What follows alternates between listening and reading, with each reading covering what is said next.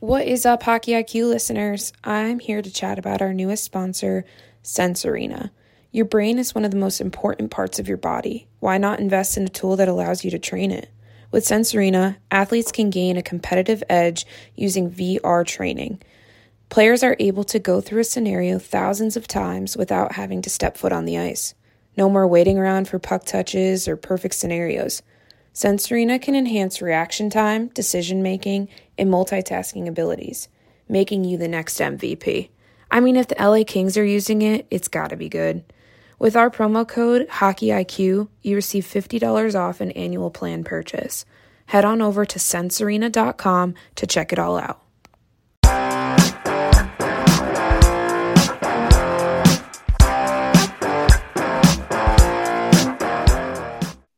On today's podcast, we have Rhys Jessop. He's a former Florida Panthers scout, and he's had a very interesting trip up the ladder and soon to be back in the NHL, currently a free agent. Um, but also like to make a shout out to our sponsor, Easy Crease. Be kind to your goalies, give them a crease. Uh, check them out, Easy Crease. Dan, what'd you take away? Yeah, that was a lot of fun. Uh, I had never spoken with him directly. We've interacted on Twitter before, and he's a great follow while he's in the public sphere for now, like you said.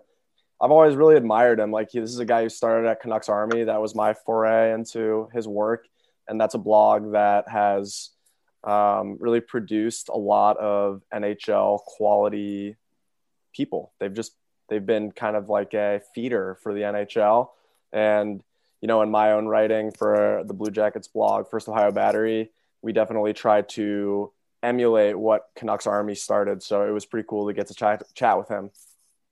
I really enjoyed how much he talked about context, everything being within context. You know, you, you just you're looking for the best players, but you know, how do you weed out, you know, someone playing in the BC versus the O, you know, wherever they're going to be and figuring out, you know, who truly drives a player and who's going to have value at the next level. So that was cool. And then just his drive to continue to learn. And I also love the fact that he is a subscriber to the Hockey IQ newsletter. I mean, what's more to love than that?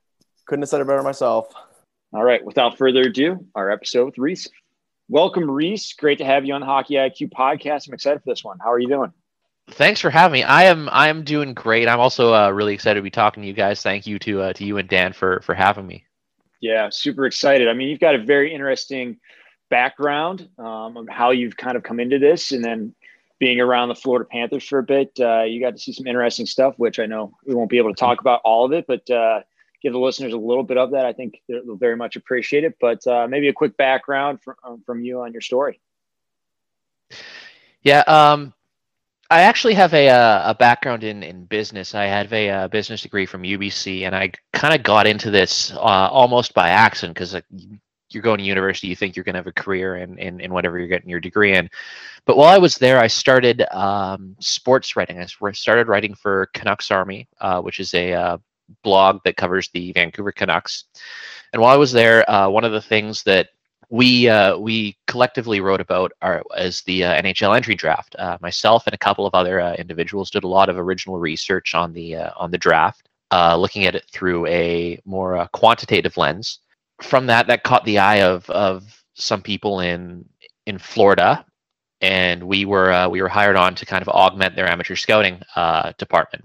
While I was there, I basically told Dale Tallon, "Hey, I'd like to transition to a more traditional role because you know that's why you get into hockey. You you get into hockey because you love it. You don't love love crunching numbers and, and thumbing through spreadsheets. You, you get it. You get into it because you like being in the rink. You like watching games. You like all that stuff. So so that was kind of a uh, something that I wanted to do. And while I was there, I, I, I got the opportunity to, to, learn a lot and kind of not only that, but but test myself. And I, I was fortunate enough to to be uh, promoted into a uh, scouting role. And yeah, for the last uh, number of years until I left this past January, I was able to uh, to be one of the uh, Western scouts for the Florida Panthers.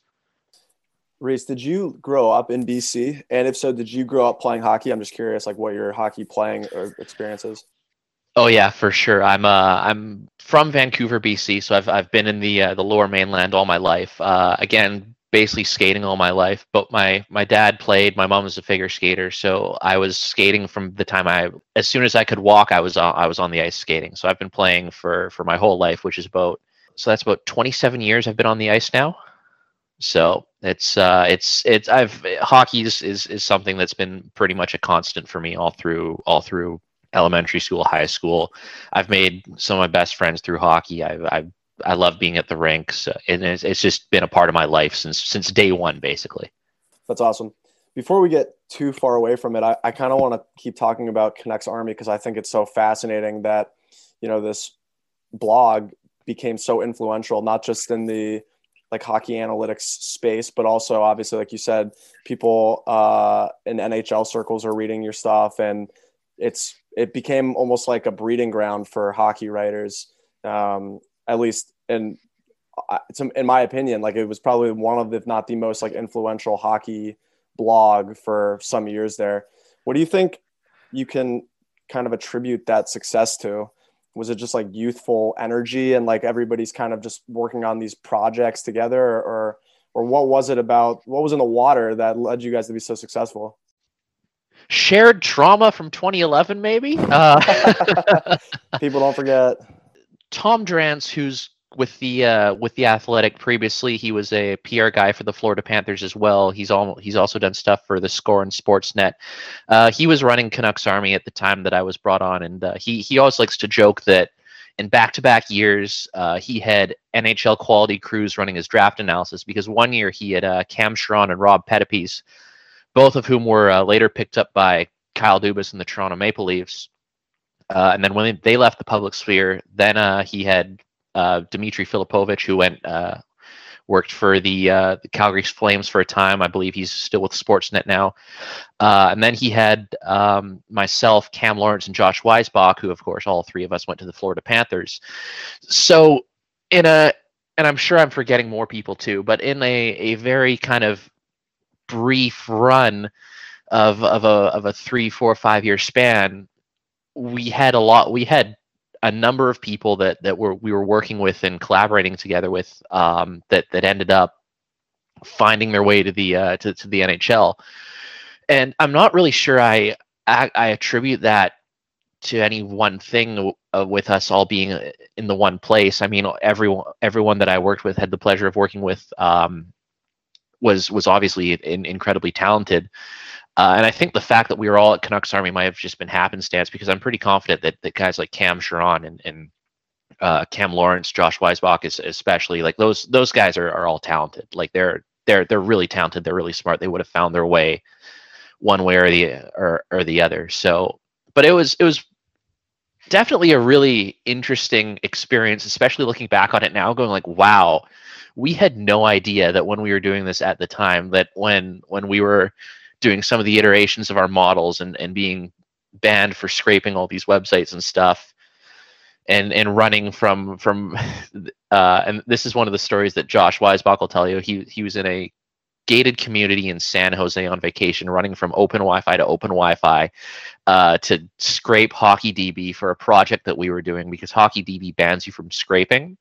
So it would IP ban him, so we just move on to the next one. IP ban him, so we just move on to the next one. So it's it, it's funny looking back on stuff like that and going like, wow, can you believe that ev- that like everyone here wound up in the NHL in one capacity or, or another? That's wild. Like what it, I mean, I I am so fascinated by this whole thing uh, because I think that you really inspired like a bunch of team blogs to like try to become more creative. Like, what was the day to day culture like? Were you just like? It sounds like uh, you were almost given free reign to take on these big projects at the expense maybe of you know the day to day minutia, or or am I missing the boat there?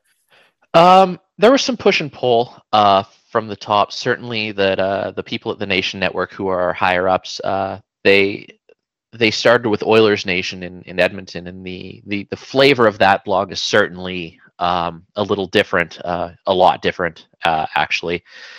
So I attributed a lot to to Tom Drance.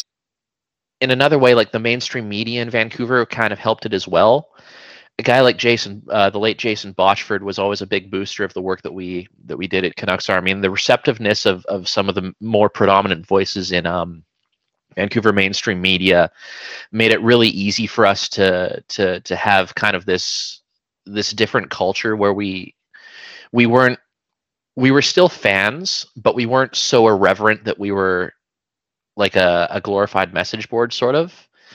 And there was certainly because I, I started as a uh, as a as a columnist there, just doing research articles and, and stuff like that. I I've, I later became managing editor, so I ran the site, and there was there was some some kind of push and pull with, hey, we want you guys to do to to do this stuff and and and we'd be like that doesn't fit the tenor of our blog. That doesn't that's not what our audience wants. So it was a uh, it was a bit of a, a, a fight at times but we had a, a, good thing going there and we were able to grow viewership and and and and stuff to a degree where we were allowed that a bit more of that uh, that free reign and allowed to continue what, doing what we were doing.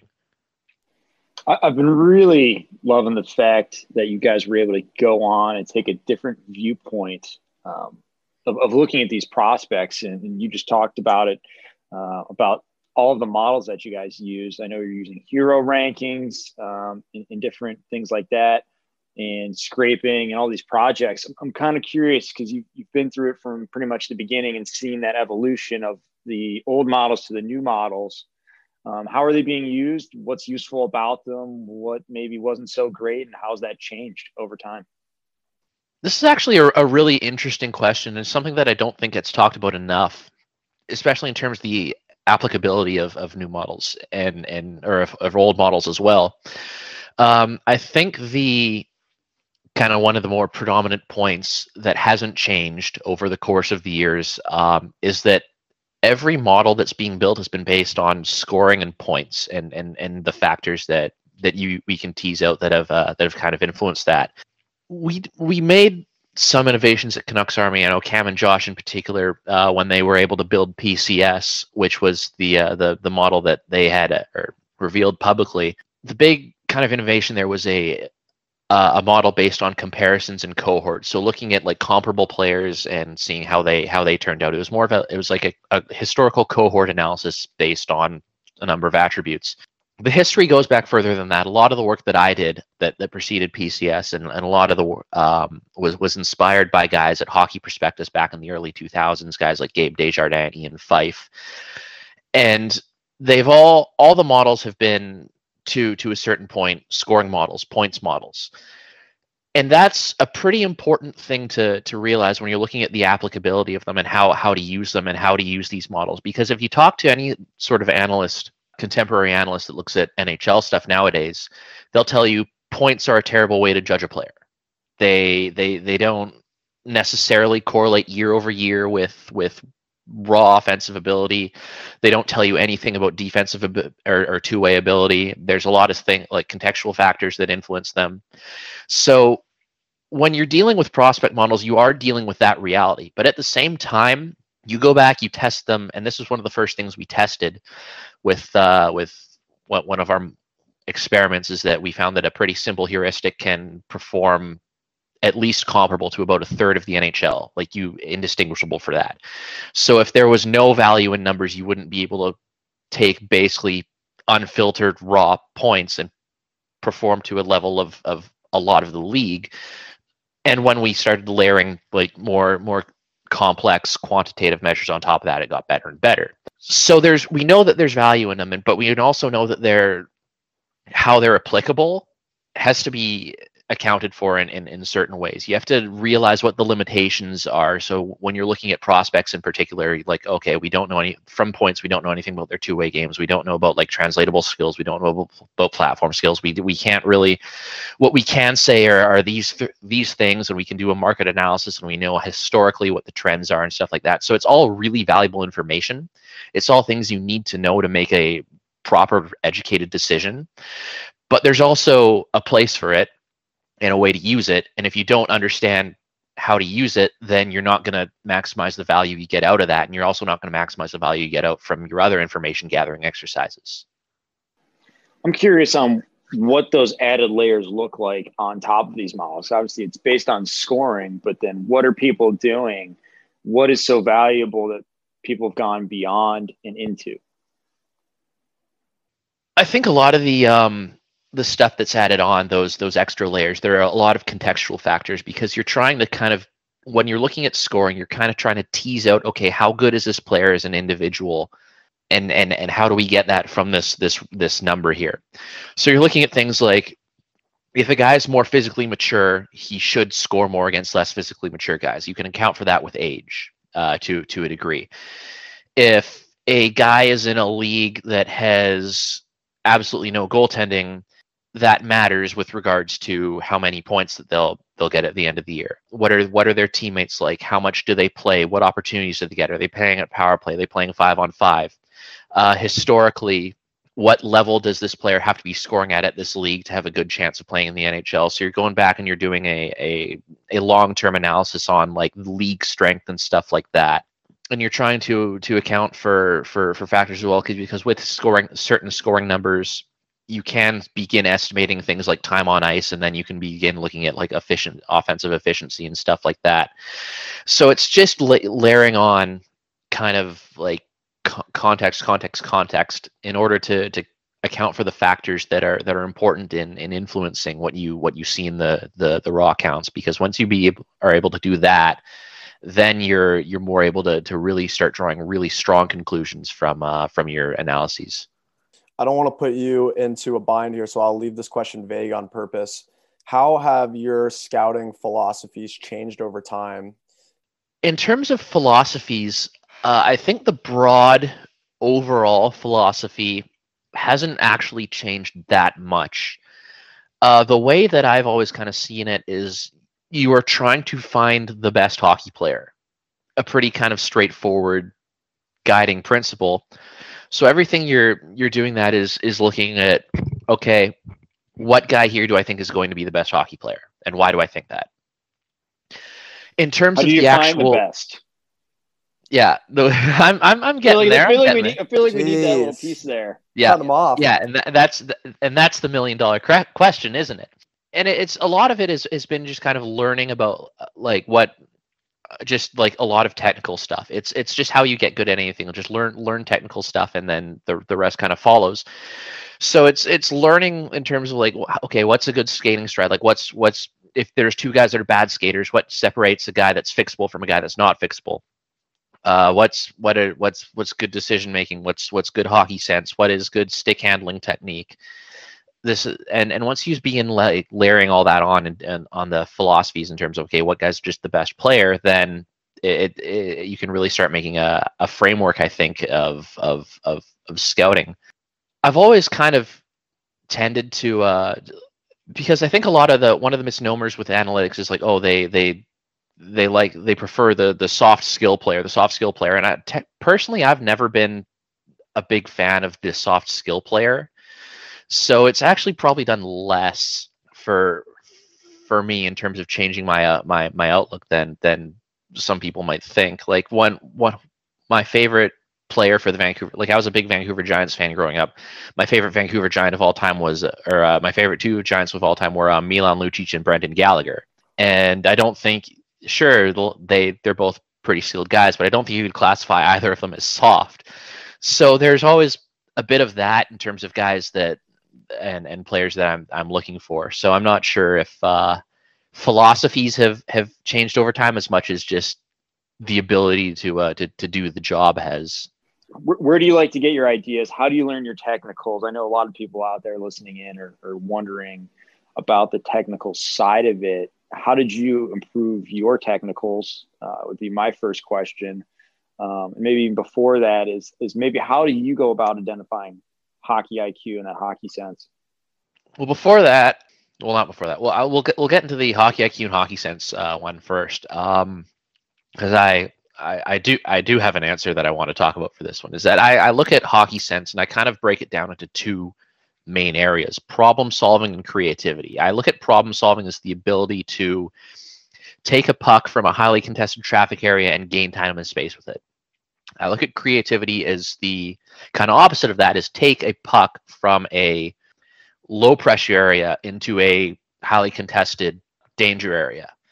So you're doing a lot of problem solving on defense and you you have to be creative to, to to manufacture offense. It's like how do you how do you get pucks to the front of the net versus how do you prevent people from from from getting there. So that's kind of how I uh, I I look at I look at that, and I really val- have valued guys that have good problem solving and just doing things on the ice that that lead to keeping pucks out of high danger areas on, on, on defense. Like for example, when I when I looked at John Ludvig, he was uh, Florida's third overall pick. Uh, we got him uh, a couple years ago.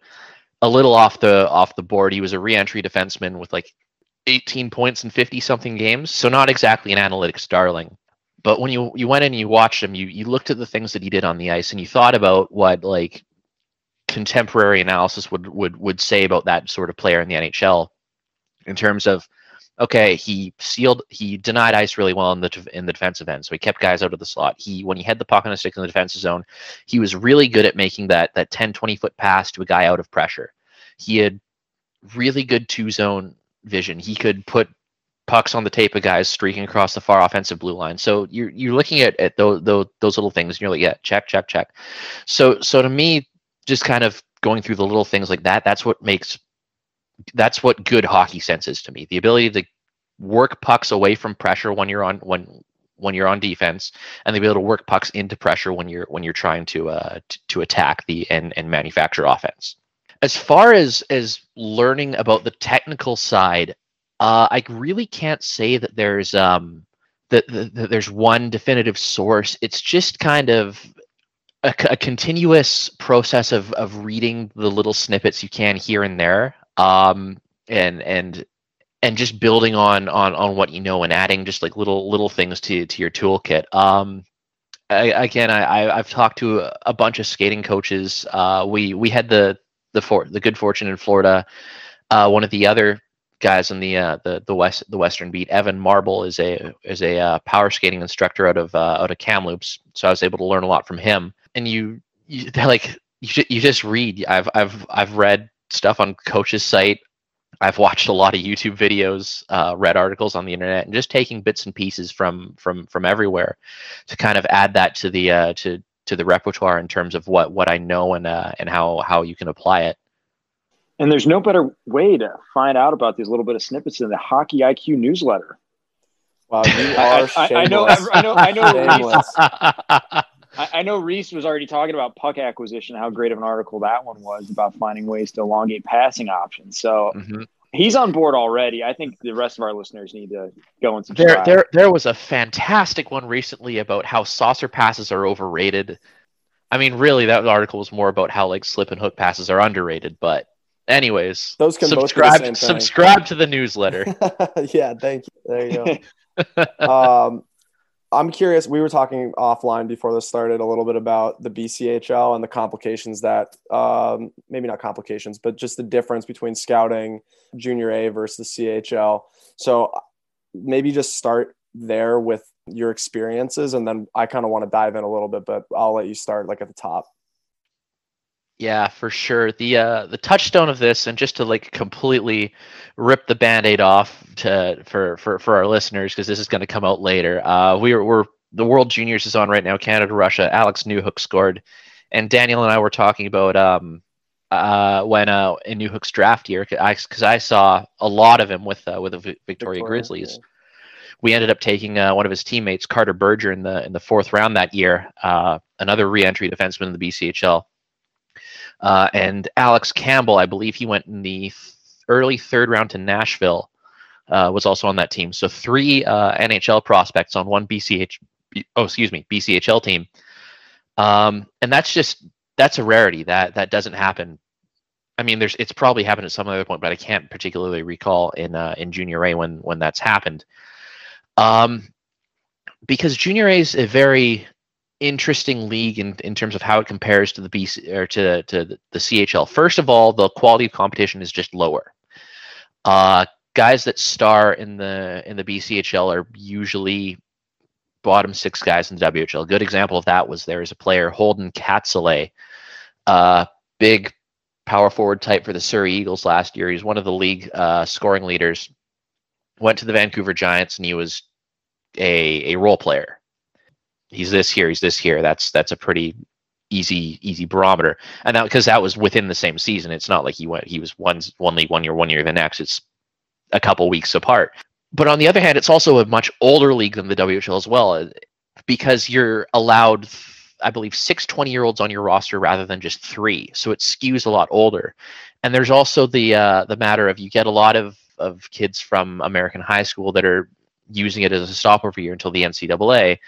So when you're drafting out of that league, you also have to consider that the long-term projection on these guys is like, well, you don't have to sign them to an ELC right away. They can they can go three, four years and in in the NCAA develop. You can put them there, see how it goes. You're not forced into a decision on them as quickly as you would be on a CHL player. So there's a lot of just different little factors that that make it just a little uh, different scouting junior A than uh, than the WHL. And there's there's some quality prospects that come out of there for sure. But if if you're not kind of cognizant of, of all the little things at play, like because one of the big things, like for example, when you're talking about a BCHLer, one of the big considerations is where where's he going to school? Where where where is he committed? Because if you if if there's a guy committed to a crap program, you're going, oh no, that's going to be like three four development years wasted. Do we really want want that? Or do or do we want the guy that's like guaranteed to to go to Nodak or something? But then you get the guy that's has a commitment to Nodak. Maybe he's playing like third, fourth line minutes there. So that next step, being out of your control, is a just another little consideration. So it's definitely an an interesting challenge with with all those little factors at, at play. I I'm a big fan of the BC. I feel like that league is is way underrated. Uh, so I, I guess I'm going to segue this to how do you kind of watch a game and study hockey itself. I know a lot of people, they're doing it for, say, I'm scouting and I'm looking out a player, but like, how do you kind of just study the game in general, picking up these technical stuff, and when you're doing your own research or you're trying to understand the game better? Watching a game from a more breaking down the game perspective, uh, in terms of that and scouting a game can be kind of different, and even scouting a game throughout the year uh, changes as as well because early early in the year it, you kind of go through a couple phases. You kind of go through like a, a, a discovery phase and then a, a, focus phase near the end of the season. Early in the year, there's a lot of guys that you're either not familiar with or you haven't seen in a bunch of calendar months, so they might have made significant progress year over year.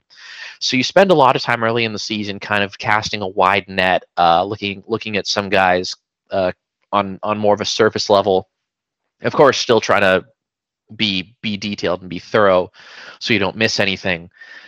But you're you're looking at more players at, at the start of the year and, and just like okay who's impressing who's impressing me? You're, you're looking for positives. You're looking for positives. You're looking for positives at, at the start. Just like do do do something that puts yourself on on on my radar. If it's if it's if it's a smart defensive play if it's a good move in in tight one-on-one if it's a nice pass if it's uh, a good uh, back check to like hustle to break up something on the back check. If it's a big hit, like just just something, put your put yourself on on the radar. So that's kind of how it it starts in the year, and then when you get further on, you can kind of kind of key in on on on one or two guys, uh, or maybe more than that. But you can cue in on fewer guys to a to a higher degree. So at that point, you're starting to tr- to to get a holistic picture of of of their game you're trying to I, I don't want to say poke holes, but you're trying to find everything they're good at, everything they're not good at. You want to. That's when you want to do the real detailed breakdowns. I found that uh, that in terms of technical uh, ability stuff, and especially for skating strides, video is is actually very valuable for this because you can pause, you can stop, pause, replay like a uh, just a neutral zone skating sequence like 40 times. You can look okay how where's where's his balance point? Is he is he collapsing it at, at, at the hips? What's his ankle flexion like? How's his how's his extension? How's his recoveries? Um, and and, and kind of get a get get a sense in in that that detail. You can if a guy shoots the puck and scores okay how's his how's he rolling his wrists? Is his is his top arm is it is it loose from his body or is it stapled to his hip? So though and those are those are things that you can get into as, as, as you watch more and more. And those are kind of the, the little technical things that, that you're looking at when when when you're looking at, at those guys later in the season. That makes a ton of sense. And you just stole a question right from me. I was going to ask you about video scouting and if there's any advantages that you see to it. And and you just mentioned like being able to kind of go back and rewatch neutral zone plays or, or shooting or anything really. But I think that just like in this era that we're living in right now and in this time, like what have been your observations about how the hockey community at large has kind of adopted video scouting? Do you think that there's going to be more of a presence down the road five, ten years? Like where, where do you see this going? And aside from what you had already said, is there anything else maybe that comes to mind about video scouting that's particularly valuable? And then on the flip side, I know Buffalo back in the day, they, they pretty much almost went directly to only video scouting and left the rinks a little bit. Uh, what would be the value of in person? I'll start on the uh, the in person side uh, first. Is that one of the things that I, I noticed that a lot of people are moving to are, are is, is, ISO footage. I know that there's a lot of uh, firms out there now that are providing ISO footage of players, and the danger with that is that it gives you a very myopic viewpoint on one player because it's basically stripping all the game context and all the player con- and all the other player context from from that viewing and just having you focus on one guy, one guy, one guy. And of course, at the end of the day, the the exercise of the entry draft isn't just like focusing on one guy, it's gauging a guy relative to everyone else in the draft. When you're just on on video, you risk losing a lot of the the contextual stuff in terms of what's going on in the game, what's going on in the on, on the ice, like what you just what what's happening away from where the camera's focused.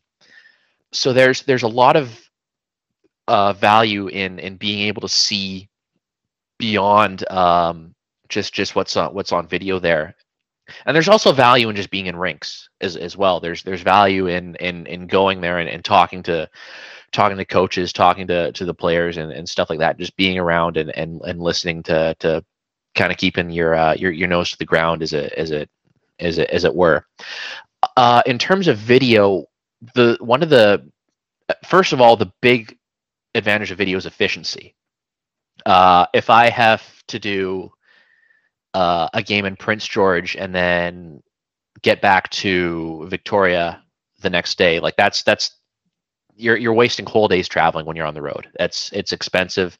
It's time consuming. Um, it's it, it's just yeah the the live viewing is valuable, but at the same time. And you do have to get to some of these these these places to see the kids play on on home ice versus if you're just watching them on the road because they're there is the difference of, of being in, in your own bed and, and or going in someone's barn at the end of a long road trip. So there's there's the difference there. But video enables you just to do like if you have an ISO cam on a guy, that's 18 vid that's 18 minutes of video. You can sit down at, at your computer, open it up, pause, replay, take notes, take detailed notes, screenshot, diagram, set, clip it, send it to to someone else to to say, hey, what do you think of this play right here? you can do that. You can do like knock out five or six of those on key guys in the span of one, just one live viewing. Rather, and that's before you even take into account like the the time you save just traveling and getting to places. Going back a little bit, I want to go back to your Vancouver Giants days. I know you said you developed, implemented, and executed comprehensive program to track and report player performance based on a variety of uh, metrics. So I'm, I'm, curious how you improved and increased the amount of information um, at the disposal of the organization, whether it be coaches, management, and really assisting in developing and making those decisions regarding the player personnel. I uh, I see you found my LinkedIn page. Um, we're we're well say, uh, researched uh, here. I mean, is isn't that like the third uh the third result on Google search? so I don't know. I, I go to about page seven, and then I'm like, all right, I, I think I've had enough. Man, is the next question going to be about my science fair performance in sixth grade? Jesus, um, dude, you um, shouldn't have had that cup of dirt as your project. Okay, just a cup yeah. with dirt in it. I mean, the, the the the scary part was is that the sixth grade science project was about diffusion across surfaces and like dis- water distillation. So I did have a cup of dirt and with with the, with the project. So that is weird. You did research, um, yeah.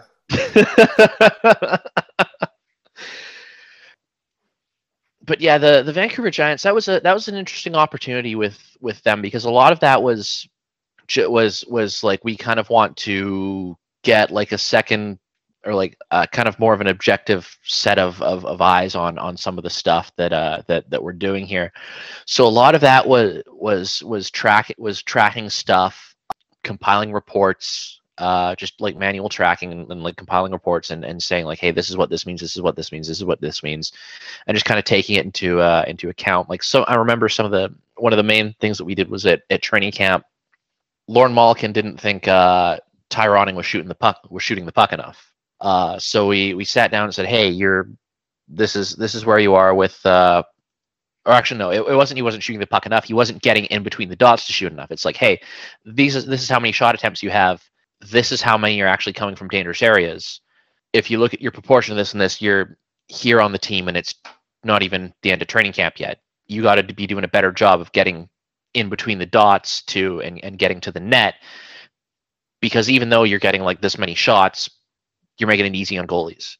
So just having something like that for for some of the players to uh to illustrate like right right then and there because uh, because when you have that evidence it's like oh yeah, I get it. Like it, it clicks then. So yeah, it was it was a lot of stuff like like that, just kind of having having little numbers to to kind of augment the the the information uh, in internally. So it was um it was a lot of it was a lot of just manual manual work and in, in writing reports. was there anything that was extremely important beyond the individuals, like lineup construction, things along those lines? Not so much. Uh, Lorne Molleken was uh, was our coach at the time, uh, and and Lorne is a uh, a real old school guy, uh, and he had final say over over the lineups. So it was it was a lot of helping him with uh, kind of framing things and, and like he if if his his intuitions were were correct or, or not or and and what what I was or what the numbers were were saying. So in terms of lineup decisions, it wasn't there there was some things here and there. Um, this was a while ago, so I I don't remember any specifics. But but yeah, it was it was it was mostly on the um, uh, help helping him kind of I- explain things to uh to to player side and helping uh, the GM Scott Bonner just have a uh, have have a better sense of what his uh, how his team was performing. This is a kind of a random one, but is there a team or a player that stands out for you that you really enjoyed scouting, or kind of is memorable to you all these years later? I mean, the the the one that's going to stand out, and I've already mentioned him. Uh, this this this interview is uh is is John Ludvig. He was the uh, the first guy that um based on based on reports that I'd I'd wrote was we we drafted into the into the NHL, and it was just it was a lot of fun because it's it's it's one of those good scouting stories because it's like a two year chase because we drafted him as a reentry player but I remember going down to the Everett pre Everett Silvertips preseason tournament, um, and he was this. I don't think he was drafted by them. I think he was listed. He was just this listed defenseman out of the, I believe it was KIJHL or something. He play his he played his um, 16 year old season in like junior B, and he was like a point per game player there. And I remember watching with the offensive blue line, like pump fake a guy, take it to the backhand, cut in and have a have a scoring chance from the from the blue line. I'm like, who who is this guy? And then I remember him being just the the nastiest piece of work in the entire camp as well. Like there was not a pair, there was not a back of someone's legs that he wasn't going to slash that uh that that camp. So I, I I remember just watching him and being like and and because I uh, I didn't have a uh, a visa that season, so I couldn't go to down to the uh, the states to um to watch games because I was just like the BC regional scout that year so I'd have to catch him every once in a while when he came up through uh, through Vancouver, and he showed some progression. Like he showed some some of that stuff, but not as effective as I'd seen him. And it was like preseason when I saw him the first time, so I was like, okay, this like there's there's something here. I'm gonna I'm gonna just put a put a pin in this guy and, and keep watching him because I'm not confident right now. And he's playing as like the seven eight defenseman in Portland, and like, am I really gonna bang the table for like a number seven, number eight WHL guy at, at, at 17.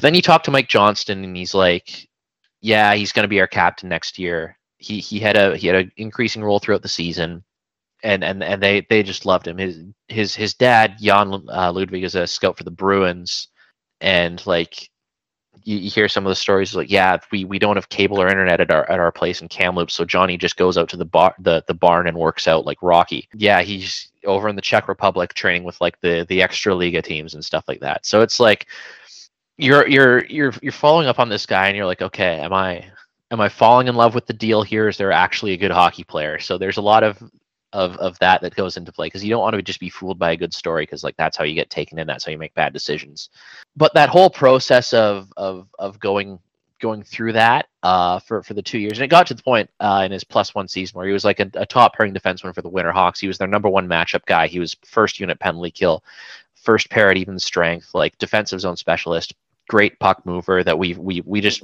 sat sat there and, and we said we we think he's worth this. Like he's in the we're looking at there in the third round. We had a lot of wing prospects available. We also really liked Adam Beckman that year and but it's we we had a ton of, of of guys coming on the wing, so it's like we need a defenseman. So at that point, we just I just felt confident going like, if you want a defenseman, this is your guy. So that that whole two year process is is is the one that sticks out to me because not it, it wasn't just like the the first guy, but it was it was uh it, it was a good scouting story too uh, to uh to say the least. And, and I'm assuming you had to be uh, crapping your pants a little bit, like, okay, what's wrong with this kid that Boston hasn't taken him yet when his dad's right there? Yeah, I mean, there's there's there's some of that too. Like we we thought that uh that that other team or that other teams were really interested in him, in him as as well. So we knew that there was there was a uh, other NHL interest. So that that helped us uh, feel a little reassured. And also, we got absolutely glowing reports on him from uh, from his coach in, in Portland. Like Mike Johnston what just like he he named him the captain. He's like, yeah, this this he's he's absolutely dialed in. Like he's going to be one of the the best defensemen in, in, in the league. So we were confident based on what what what we'd seen, the the work that we'd done, that even though yeah, his the team that employs his dad didn't that didn't really bother us because we were we were pretty confident in the uh, the work we did and the the homework we did. Yeah, I'm looking at his elite prospects page right now. His draft plus one year, he had 17, 45, 62, and 60 games. So over a point a game as a defenseman as a 19 year old. I guess the yeah. natural follow up here is you know, this is like a story with a, a happy ending. Like, what's it like to be on the other side where you follow a kid for like, or not just a kid, like you know, a region for you, you know, for months, years. And then when it comes to the draft, either like the pick gets traded or they go another direction. And like, you know, obviously maybe the fit wasn't right, but you have to have some sort of like vested interest. I've always been super curious. Like, you don't have to speak in specifics. I know you can anyway, but like, what's it like being on the other side? You know, this is like your livelihood, obviously. And part of your reputation is like getting your guys or uh, you know what I'm saying? Like it's it's obviously complicated, but what's it what's it like being on the other side of this? Uh, I mean, the short answer is it sucks, but the the uh, the yeah. longer answer is part of the job, like a a a major part of the job is saying no. And right. if you can't, if you if you try and force it and you can't say no, you are potentially more dangerous to your team and organization than if you if you say uh, if then then if you if you can say no because if you can't say no and you're always pushing for guys well then you're advocating for your employer to invest valuable development resources on players that you deep down know are not worth it so there like there have been times when where I, when I'm looking at it and I'm like, there's seven guys in this region. And other than that, like once we get past like guy six or guy seven, who will be gone in like round three, maybe. Yeah, just, my job here is done. Yeah, don't don't even come back to me because I'm telling you right now, like it's just not worth it. Wow. Yeah. So even though you'd love to come to the table with with guys every single year and say, yeah, this guy's going to be a star, this guy's going to be a star, this guy's going to be great, and have like just hit after hit after hit after hit. The reality of the situation is it just isn't like that. Like that's just not how drafting and player development has worked historically. So being able to turn around and say like, no, nah, there's sorry guys, there's just no one. Like that's and you have to be able to trust like the rest of your the rest of your staff that everyone's going to be doing that as well. Every, like everyone there should be pulling on the same rope. Everyone there ha, sh- should be aligned in in in your in your incentives to to to make the team as as as good as you possibly can, so that even though yeah it's good for your reputation or whatever, your reputation should be founded on how the team does at the draft table, not just the guys that, that you get from your region. Because otherwise, you're you're going to make mistake. You're to make unforced errors, and that's that's really something that you just want to eliminate as much as you can. Yeah, no, absolutely.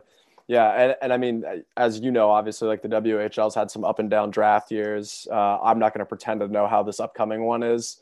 Uh, although I know Lambos is a stud and he'll go early, but that's that's super interesting.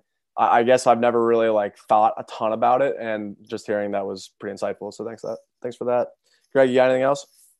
Yeah, I, I got one last one for you here. So let's, let's talk about uh, your career path here. So, um, been a, been a great one. I know you're active on Twitter right now, and I'm assuming that probably isn't going to last forever. Is I would assume you've got uh, some NHL teams probably sniffing around you. So, w- what are you looking for in your next position? What's going to be a good fit for you?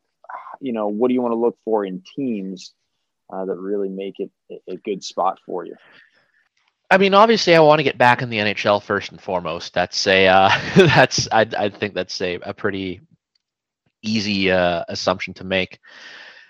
Uh, and and and I've been fortunate enough to to talk to a couple teams here um, in in in my downtime. Um, I'm I'm really hoping for just kind of a, a good fit that's kind of more more philosophically aligned with with what I, I I like doing in terms of this like everyone pulling on the same rope, everyone doing looking for certain things, being aligned in in how we how we look at players. Um, just just uh, like some kind of cohesion and, and and probably a little more progressive too in terms of how how the job should be done and the uh, the overall philosophies at the drafting table and stuff.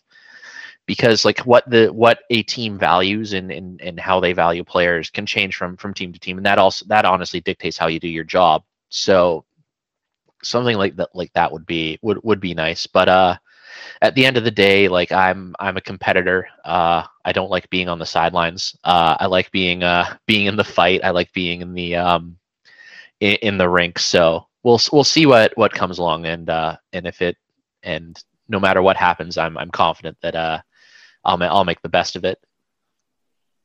That's wonderful. So following up on that, is there an NHL team that goes more towards what you value, uh, just based on, on what they've picked here in the last few years, or you know, what is a team that you're drafting? What is, what does it look like? What are you valuing? For me, I look at how drafts uh, play into your over to like a team's overall player acquisition strategy, and I think that the teams that I that I that I really appreciate in terms of how they draft are the ones that go for for upside because the the ability to fill a roster spot is one thing, but filling a roster spot with a valuable player is is another. If you find one second like long-term second line forward, like how many second line forwards are traded for like four fourth line forwards in the NHL? Like yeah. you hmm. just you just don't see that. You you want when it's a second line forward, it's like you want you want like picks with upside or something, or or a prospect or something with upside that you hope can one day replace that second line forward. So when you're at the draft table, you should be tr- you should be thinking along those terms as well. Like okay, one if we get one guy that has like second line upside, he's more valuable than four guys that that will that are that will be fourth liners. So the teams that I really appreciate are, are the teams that have kind of kind of done that in in for for the last for the last number of years. Teams that that really kind of go and say, you know what, we know that this guy is quote unquote high risk, high reward, but that reward is is good enough that we're willing to take on that risk because we're confident we can find those those lower risk, lower reward guys elsewhere. So we're talking teams like Carolina and uh, or or more teams like maybe Montreal.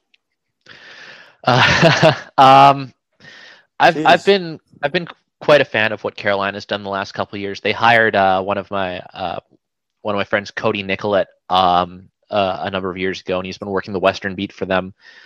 I know they got a, a couple guys from uh from this his from his region there this past year. I really like the Seth Jarvis pick and even Ronan Seeley in, in round seven for uh, for what he is. That was that was really good value on him.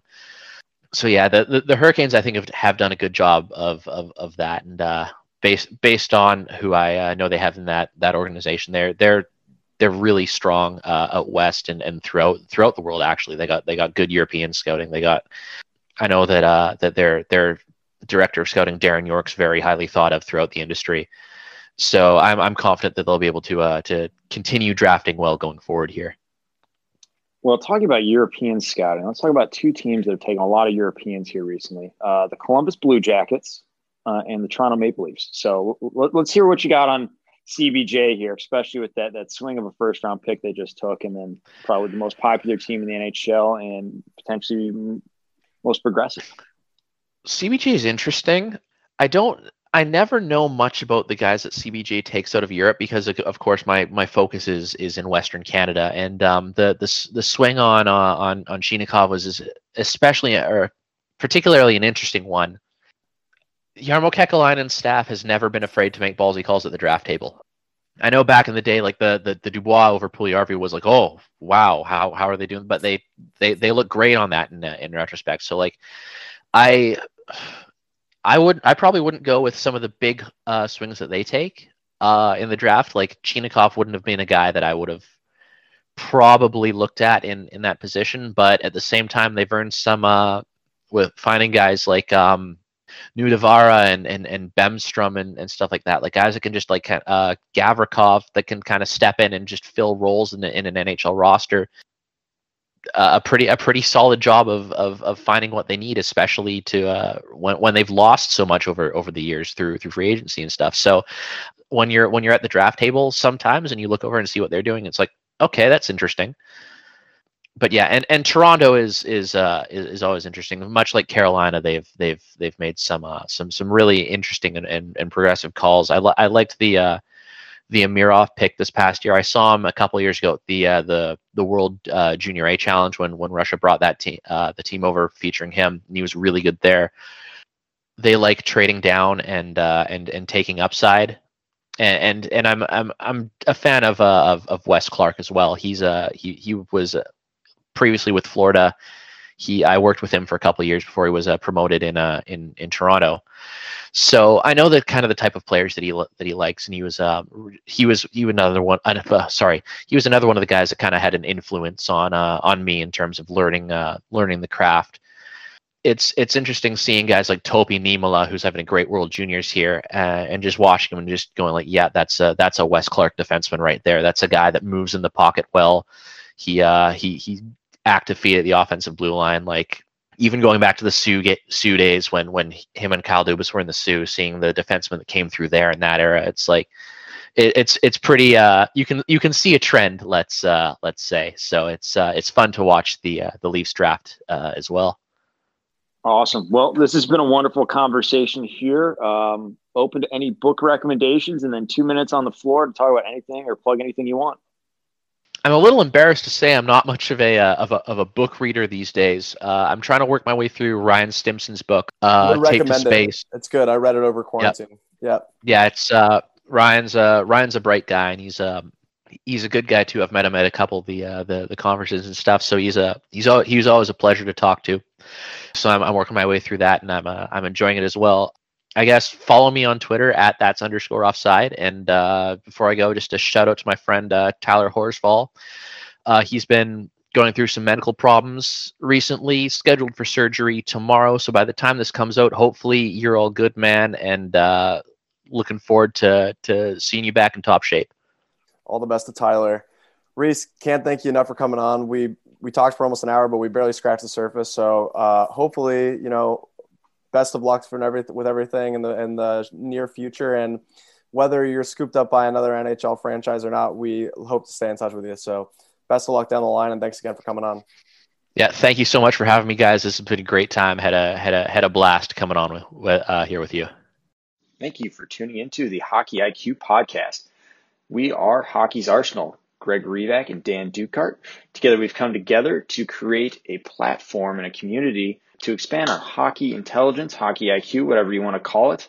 Uh, we're very passionate about seeing this game played smarter and better and continue to develop itself uh, to the next level and staying on the cutting edge of things. So you can find us at Hockey's Arsenal on Facebook, Twitter, and YouTube. We're also at hockeysarsenal.com. Uh, you, from there, you can find some resources and some options to work with us. We're excited to continue this. If you enjoyed this episode, please like, subscribe, follow, and share. Uh, you can also join up for our newsletter as well, where we're going to tackle anything hockey IQ related. So we're excited to have everyone here and continue to build.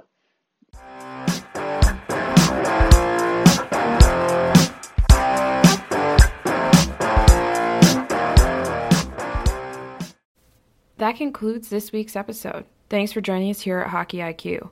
If you haven't already, take a quick moment to hit that subscribe button, give us a thumbs up, and drop a review. If you want to be a great teammate, even recommend us to a friend. You can follow us at Hockey's Arsenal on Twitter and Instagram. Check out the website hockeysarsenal.com where you can subscribe to the weekly newsletter. You won't regret it. Catch your buttes here next week for a brand new episode.